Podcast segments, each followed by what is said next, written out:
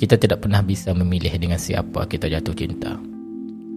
Seseorang yang telah berjaya menjerut perasaan kita. Barangkali seseorang yang takkan boleh kita miliki. Barangkali itu cuma sepihak. Barangkali dia sudah milik orang lain. Barangkali dia bukan orang yang tepat. Ah, terlalu banyak barangkali.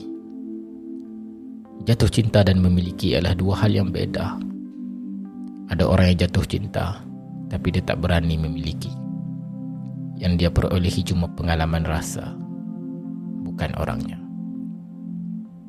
Justru kita tak pernah bisa menentukan dengan siapa kita akan jatuh cinta.